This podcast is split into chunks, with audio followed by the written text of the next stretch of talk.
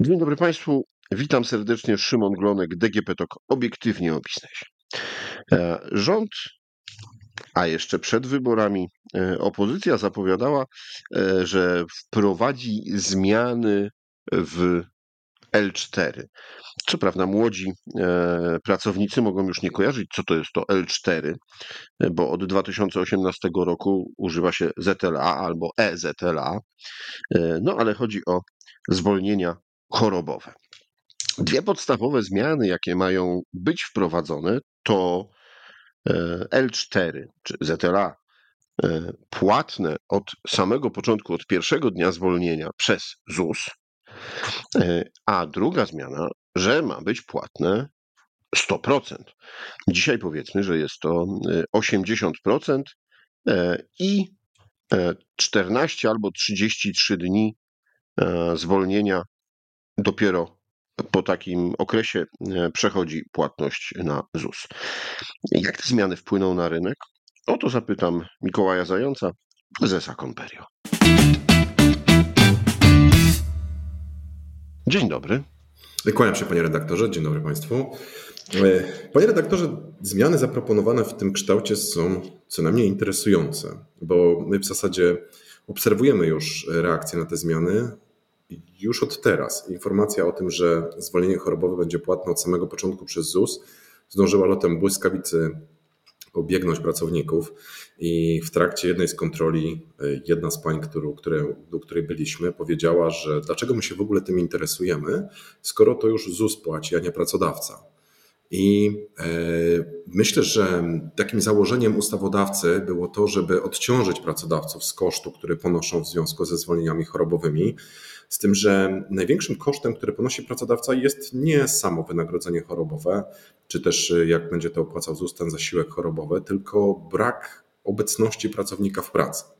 W trakcie pracy pracownik. Moment, ale tu powiedzmy, że pracodawcy teraz yy, ponoszą koszty około 11 miliardów złotych rocznie. To są bardzo poważne pieniądze. Tak, Należy to jednak przemnożyć przez 3, żeby oszacować, jaki jest faktycznie koszt nieobecności pracownika w pracy.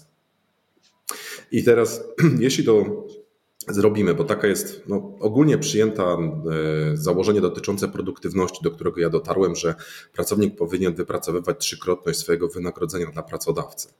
I e, skoro to jest trzykrotność, to tego pracownika trzeba zastąpić. Jeśli go zastępujemy, no to już nie jest to trzykrotność. E, odejmujemy kolejne pieniądze z tego, co ten pracownik miał wypracować. Czyli de facto posiadamy pracownika, którego nie mamy w pracy. Pracę należy zrealizować i to wynagrodzenie nie jest aż takim wielkim kosztem. Największym kosztem jest nieobecność tego pracownika. E, kolejny, i to będzie, to jest jeden, to jest większy problem niż, niż, niż samo wynagrodzenie, zwłaszcza w przypadku dużych przedsiębiorstw. Ciekawy punkt no widzenia. Ja rozumiem, bo y, pan zajmuje się na co dzień sprawdzaniem, czy pracownicy nie wykorzystują źle e, swojego zwolnienia, czyli de facto są zdrowi, ale no udało im się przekonać lekarza, załatwić to zwolnienie, no i wykorzystują jako urlop, jako prace domowe, pracę w gospodarstwie, cokolwiek. No, natomiast trzeba powiedzieć, że choroby niestety zdarzają się. Oczywiście. No więc yy, i, i tak pracodawca musi brać to pod uwagę, i tak pracodawca musi myśleć o tym, że ileś w roku będzie pracownik miał absencji. 10 dni, 5 dni, 20, w zależności pewnie od y, pracownika, w zależności od tego, jaką pracę wykonuje, e, czy jest bardziej narażony na różne, nawet sezonowe choroby. E, no to tak czy inaczej, dla pracodawcy ten koszt jest. Jest, oczywiście, ja się z tym zgadzam. Natomiast będzie to pewnego rodzaju społeczne przyzwolenie do kontynuowania tego procederu. E, pan wspominał o 10-20 dniach. E, to by było dobrze, gdyby tak było. W praktyce e, spotykamy się w firmach ze zwolnieniami, które na przykład łącznie dają 200 dni zwolnienia chorobowego, albo z osobami, które tych zwolnień chorobowych mają w ciągu roku nawet kilkanaście. I mm, z samej cykliczności jakby absencji chorobowej, bo absencja jest zjawiskiem cyklicznym, taką sinusoidą, e, wynika, że te zwolnienia chorobowe będą występowały. Pierwszy, czwarty kwartał to są e, takie okresy w roku, kiedy pojawia się sezon grypowy, kiedy pojawia się sezon covidowy i absencja w naturalny sposób rośnie, ale drugi, trzeci kwartał to powinny być kwartały wyraźnych spadków tej absencji chorobowej. I to też nie jest regułą. Z kolei z naszych statystyk dotyczących kontroli wynika, że 30 mm, do 40% zwolnień, które my kontrolujemy, jest wykorzystywanych niezgodnie z ich przeznaczeniem. Czyli ten odsetek jest bardzo wysoki. I teraz e, w momencie, kiedy to, to, już wyniknęło podczas tej kontroli, którą prowadził pracownik, że pani powiedziała, że skoro ZUS płaci, to dlaczego pracodawca się tym interesuje? Otóż pracodawca się interesuje, bo jego podstawowym założeniem, jego, podstaw, jego sensem istnienia jest to, żeby móc realizować swoje zadania biznesowe. Jeśli nie będzie miał wystarczającej obsady, to tych zadań biznesowych nie zrealizuje. I teraz, e, skoro będzie taka odgórna informacja o tym, że już się nie przejmuj pracodawcą, bo ZUS za to płaci, to przewiduje, że absencja chorobowa wręcz wzrośnie wśród tych pracowników. Czyli u pracodawców błąd się, ten problem się pogłębi. Ja mam takie wrażenie, że próbujemy mm, dziurawe wiadro zatkać większą ilością wody i to nie będzie skuteczne. Jeśli dodatkowo połączymy to ze stuprocentowym wynagrodzeniem, no to właśnie zbudowaliśmy autostradę do L4.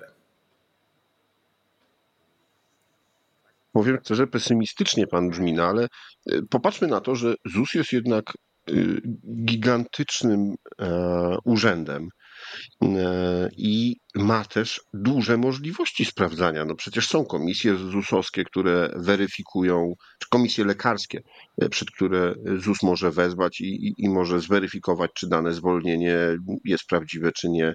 No, są takie firmy jak pańska, która e, może zostać wynajęta i zweryfikować.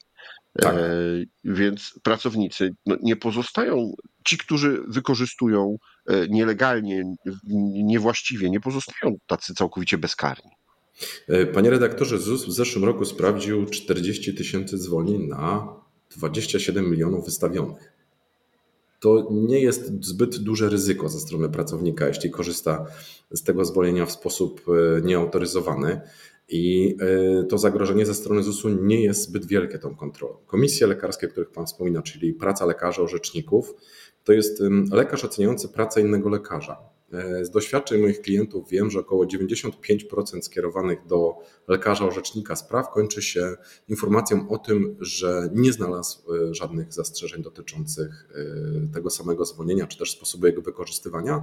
I to w takich przypadkach, które my później potwierdzaliśmy terenowo, które były oczywiste, czy to byli kierowcy Ubera, czy, czy osoby, które prowadzą jakieś swoje działalności gospodarcze, no to, to, to u lekarza nie budziło to wątpliwości. I Obserwujemy to, ten, ten proceder, y, tego, między innymi tego stuprocentowego wynagrodzenia wśród policjantów. Ja też mam doświadczenie, mm, zatrudniam kilku, kilku byłych policjantów i oni mówili, że w momencie, kiedy policjanci mieli 100% świadczenia chorobowego, to rozpisywali sobie grafiki, kiedy kto będzie na zwolnieniu chorobowym, bo de facto nie będzie się różniło niczym od urlopu. Ale uważam, że ta płatność tego zwolnienia chorobowego, przyjęcie go przez ZUS i płatność 100% to jest bardzo dobre rozwiązanie, ale do pewnej grupy zwolnień chorobowych, bo aktualnie mm, przyjęte zostały przepisy, które po 182 dniach zwalniają i pracodawcę, i ZUS z wypłacania świadczenia pracownikowi. No tam jeszcze jest 3 miesiące zasiłku rehabilitacyjnego. Ja wyobrażam sobie, że osoby, które na przykład leczą się onkologicznie, które będą się leczyły przez kilka lat i które po 182 dniach nie są w stanie podjąć pracy, są pozbawione de facto yy, środków na życie. Do życia. Tak. I w tej sytuacji uważam, że można by to było świetnie rozwiązać w ten sposób, że po pierwsze, w momencie, kiedy mamy długą, trudną diagnostykę i długotrwałe leczenie, to takie osoby powinny faktycznie otrzymywać 100% swojego uposażenia, które otrzymywały do tej pory, bo przez całe życie płaciły składki na ubezpieczenie społeczne, a po drugie, to ubezpieczenie powinno ich obejmować wynagrodzeniem tak długo, jak będzie trwało to leczenie. I to byłoby sprawiedliwe. To byłoby e, dotarcie do grupy, która potrzebuje tego wsparcia, która najbardziej cierpi na tym, że tego wynagrodzenia nie otrzymuje. A z kolei też słyszałem Ale taką powiedzmy, opinię... dlaczego chciałby pan ukarać, tu w cudzysłowie powiem, pracownika, który no przez 14 e, dni ma COVID albo jakąś grypę, przeziębienie, leży w łóżku, no jest chory, no nie jego wina że w listopadzie albo w marcu jest taka, a nie inna pogoda i wszyscy w tramwaju, w autobusie kichają, kiedy on jedzie do pracy. E, I, i nagle no, z 100%, kiedy nawet by chciał pracować, no dostaje 80%. No, takie było założenie od samego początku. Ja tylko mówię o tym, że e, robi to różnicę w ilości. Czyli w momencie, kiedy nie będzie istotnej różnicy między moim wynagrodzeniem a yy, chorobowym, a w tym czasie, kiedy jestem w pracy, to dlaczego miałbym przychodzić do pracy?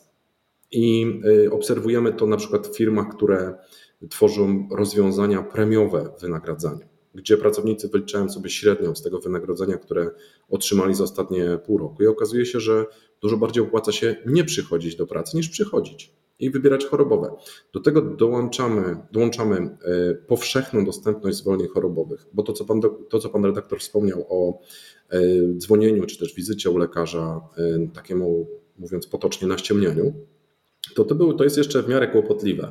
Największy problem generują teleporady czyli możliwość de facto zamówienia sobie zwolnienia chorobowego z formularza, e, często bez kontaktu z lekarzem. E, nawet niektóre z tych formularzy podpowiadają, podpowiadają grupę przyczyn tych zwolnień e, chorobowych, i w tym momencie to pracodawca całkowicie traci jakąkolwiek przewidywalność i możliwość planowania produkcji ze względu na to, że nikomu się nie będzie opłacało przychodzić do pracy. Z jednej strony dajemy pełną dostępność dostęp, do, pełen dostęp do tych świadczeń.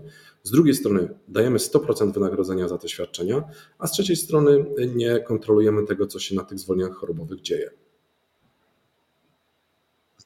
Tutaj z Pańskich wypowiedzi jawi mi się e, jakby trochę e, większa sprawa. E, nie chcę powiedzieć problem, ale mówi się teraz wyzwanie do rozwiązania, bo jakby samo ustawowe zmia same ustawowe zmiany, jeśli chodzi o wprowadzenie tego 100% od pierwszego dnia i od pierwszego dnia przez płacenie ZUS, nie rozwiąże kłopotu, e, nie. bo ci, którzy rzeczywiście chorują i są w jakiś sposób no, tymi 80% trochę e, pokrzywdzeni, mogą trochę zyskać, natomiast ci, którzy naciągają, no to i tak y, będą mogli naciągać łatwo pracodawcę. To pewnie większa byłaby potrzebna dyskusja na temat w ogóle e, zmian w podejściu do pracy, właśnie dodatkowych bonusów może po stronie pracowników dla tych, którzy e, nie korzystają, czy też pracują e, lepiej ale czy są jakieś takie rozwiązania, które Pan widzi jako rozwiązania no, ustawowe, które mogłyby zniechęcić e, do wykorzystywania tych lewych zwolnień? W praktyce e, to jest tak, że na pewno ustawodawcy powinni przyjrzeć się trybowi wystawiania zwolnień chorobowych. Czyli należałoby się zająć tematem związanym z e, e-zwolnieniami. E, uważam, że tutaj te e-zwolnienia powinny być wystawiane na te telefoniczne, no bo jak, e, na czym polega w ogóle wizyta u lekarza? Wizyta u lekarza, to część z tej wizyty to jest zebranie wywiadu z pracownikiem, ale druga część to jest badanie fizykalne.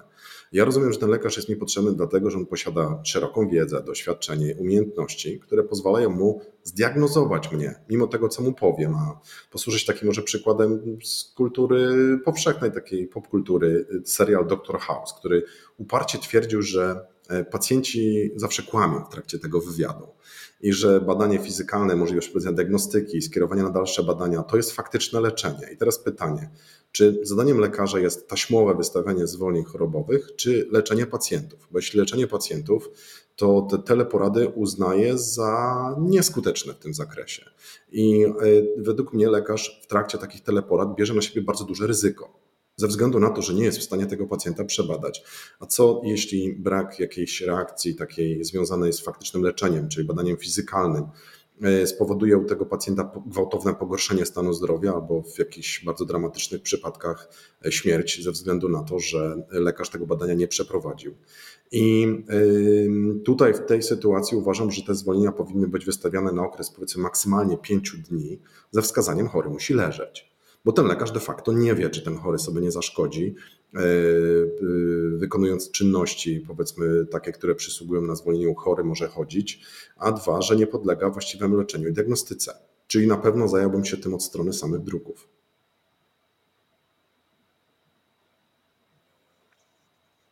Po, po stronie e, lekarzy czy też służby zdrowia potrzebne są jakieś zmiany. Natomiast jeśli chodzi o mm, możliwości kontrolne, czy trzeba wprowadzić, dać ZUS-owi większe możliwości. Powiedział pan, że tylko 40 tysięcy na e, ponad 27 milionów tak, e, zwolnień. Tak. E, więc może tutaj jest też droga, żeby pracownicy jednak wiedzieli, że okej, okay, zwolnienie jest, ale jest też realna szansa, że będziesz musiał, nie wiem, że będziesz sprawdzony jeśli się okaże, że twoje zwolnienie jest lewe, no to i lekarz powinien mieć konsekwencje, i pracownik. E, no, to rozwiązanie wydaje się być najskuteczniejsze. Mm, dlaczego tego nie realizujemy? Ja dowiedziałem się po rozmowach z kilkoma oddziałami ZUS-ów. Zapytałem się, dlaczego tak mało wnikliwie rozpatrywane są case'y związane ze zwolnieniami chorobowymi przypadki. I dowiedziałem się, że dlatego, że są mało warte i na przykład zaangażowanie działu legal, określonego oddziału ZUS-u świadczenia związane z emerytami, emeryturami bądź rentami jest dużo bardziej opłacalne, bo w długim okresie czasu e, odzyskane świadczenie będzie więcej warte niż pojedyncze świadczenie ze zwolnienia chorobowego. Dwa, że zwolnienia chorobowe wymagają dosyć szybkiej reakcji. I tutaj w naszym przypadku ten czas reakcji to jest 24 godziny. W przypadku ZUS-u ze zwolnieniem krótszym niż dwa tygodnie nie ma sensu przychodzić. ZUS też dosyć sprytnie e, odbija przedsiębiorców, mówiąc, że e, poniżej 33 dni, czyli od momentu, kiedy wypłacany jest zasiłek chorobowy, to to jest e, zmartwienie pracodawcy, a nie ZUS-u.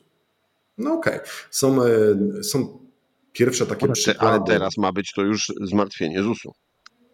No tak, natomiast tutaj w zakresie kontroli niewiele się zmieniło. Tutaj my przeprowadziliśmy dokładnie tyle samo kontroli co ZUS w zeszłym roku. Natomiast jesteśmy kilka tysięcy razy mniejsi pod względem liczby zatrudnionych pracowników i e, my dysponujemy za to pełnym warsztatem, który nam to umożliwia. Od aplikacji przez wyspecjalizowane osoby, które planują trasy, przez całą flotę pojazdów, logistykę całego tego przedsięwzięcia i e, aplikację, która nad tym czuwa. E, potrafimy to robić bardzo profesjonalnie i bardzo skutecznie. ZUS jest w punkcie wyjścia jeśli chodzi o te kontrole. Wydaje mi się, że są na etapie drukowania druków i y, losowych wyjazdów wyznaczonych szczęśliwców do tych miejsc. Patrząc na rozwój technologii, wydawałoby się, że pewne rzeczy można bardzo uprościć. No, mamy zaawansowane, zresztą też się chwali tym ZUS, e, zaawansowane możliwości analityczne, jeśli chodzi o big data. A ZUS ma gigantyczne zasoby big data. E, jest możliwość e, przęgnięcia w to wszystko sztucznej inteligencji. E, no i jeśli, tak jak Pan mówi, że są pracownicy, którzy mają kilkanaście czy kilkadziesiąt zwolnień w ciągu roku, krótszych bądź dłuższych, albo są 200 dni w ciągu roku, albo jest to jakaś taka powtarzalność, która niekoniecznie wynika właśnie z aury czy z sezonu chorobowego, no to można w łatwy sposób wytypować takie osoby. Oczywiście, że tak. I to nawet nie wymaga zaangażowania sztucznej inteligencji. E, aktualnie nasz algorytm, którym się posługujemy w codziennej pracy, wychwytuje bardzo wiele czynników, które są związane ze zwolnieniami chorobowymi i nieprawidłowości, które występują e, w ich wykorzystaniu. I nie musieliśmy do tego używać chatbota, żeby te nieprawidłowości wyłapać. Jest to skuteczny i szybki sposób na to, żeby wskazać klientom, czyli firmom, które z nami współpracują, gdzie warto byłoby taką kontrolę przeprowadzić i dlaczego, i też podać przyczynę, dlaczego upatrujemy się nieprawidłowości e, w zakresie zwolnienia chorobowego, które, które wytypowaliśmy jako takie, które powinny zostać skontrolowane. No, z tym, że tutaj, żeby takie rozwiązania posiadać, to w naszym przypadku były to e, lata pracy i próbowania różnego rodzaju rozwiązań. Inaczej, takie rozwiązanie jest, ono jest gotowe, jest możliwe do wdrożenia i ja je posiadam. Jedyne, co jest potrzebne, to w zasadzie wola, żeby z tego rozwiązania skorzystać. Zobaczymy, w jakim kierunku pójdą te zmiany i czy kiedy wejdą w życie, bo e, już podobno na rządzie były w styczniu omawiane. E, więc e, pracownicy jeszcze nie mogą się, znaczy mogą już się cieszyć, ale trochę na przyszłość z tego, że będą mieli podwyższone chorobowe a jak na to zareagują pracodawcy i rynek pracy? No cóż, jak zawsze e, przekonamy się po wprowadzeniu na żywym organizmie. E, dziękuję panu bardzo za rozmowę. Dziękuję panie redaktorze. Moim państwa gościem w podcaście DGP Tok Obiektywnie o Biznesie był Mikołaj Zając, prezes Comperio, a rozmawiał Szymon Glonek. Do usłyszenia.